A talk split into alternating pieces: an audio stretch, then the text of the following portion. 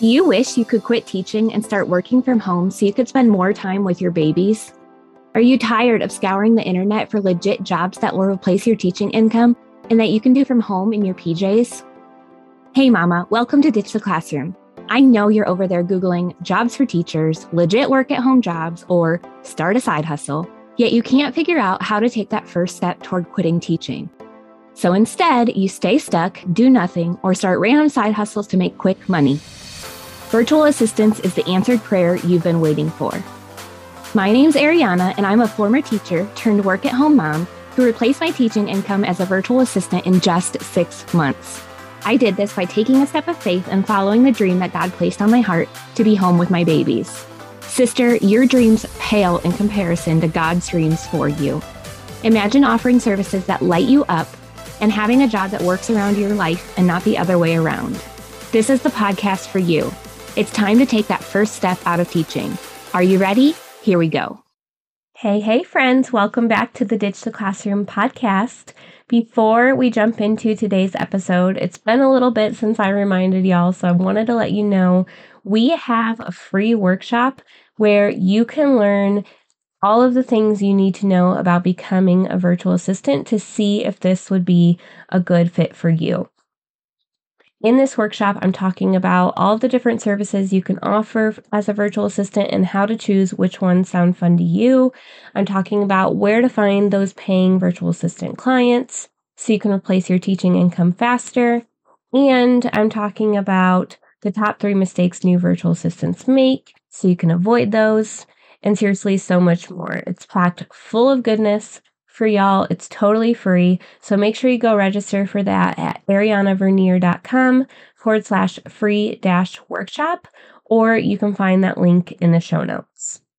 All right, y'all. Today's tip is one that I never recommend for my students in the teacher turn virtual assistant program, except for in one specific instance. I never, ever, ever want you to take on any virtual assistant clients without being paid first. Before you do any work, you need to be paid first, except for this one instance. And that is when you are a new virtual assistant offering services that maybe you're not super familiar with, you can offer to do testimonial work. Testimonial work is where you offer specific services to a handful of people in exchange for a testimonial from them, like a written testimonial, instead of payment. I don't recommend doing a ton of these. I would keep it capped at a maximum of three people. And I recommend setting a cap on the amount of work you will do for them. So if you're wanting to specialize in website design, maybe you can offer to set up like a two page website for somebody along with a tutorial video showing them how to like quickly make the other pages using like duplicating one of the pages you already made for them that would be fine. But building a full website for people, I wouldn't necessarily do that because that could be a lot of work, especially not like e commerce where they're selling products. If you're doing like social media management, you could give them maybe five hours of free social media management work in exchange for a testimonial.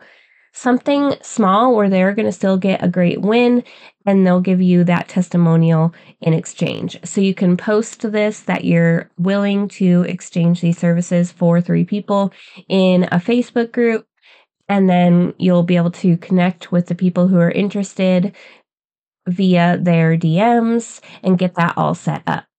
We do still recommend still utilizing a contract because you want to make sure you have that in place just to protect you always, just in case.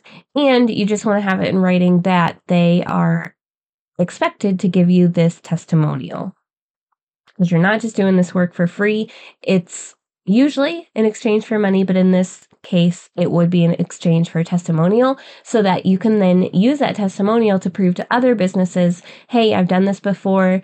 This person is really happy with my work, and I can do it for you too. Okay, so again, with the testimonial work, you're only going to do it for a maximum of three people. You're going to set a cap on how much you're doing for them, and you're still going to utilize a contract. Again, this is the only, only, only time I encourage you to work with a virtual assistant client without being paid upfront. Every other time, you should be getting paid, if not in full, at least 50% upfront before you do any work, and then the other remaining 50% halfway through the project. Okay. But in this one instance, we'll do the testimonial instead. So if you have any questions about this, as always, come into our free Facebook community, facebook.com forward slash groups forward slash ditch the classroom.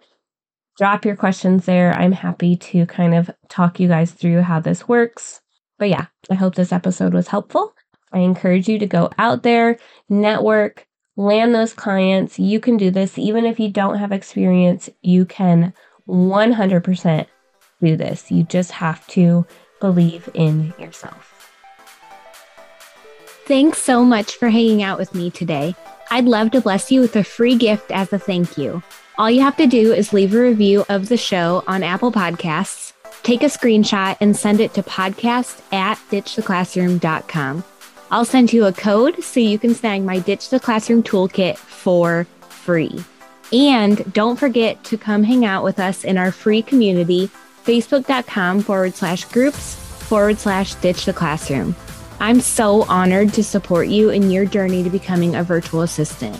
Until next week, y'all, keep following the dreams that were placed on your heart so you too can ditch the classroom.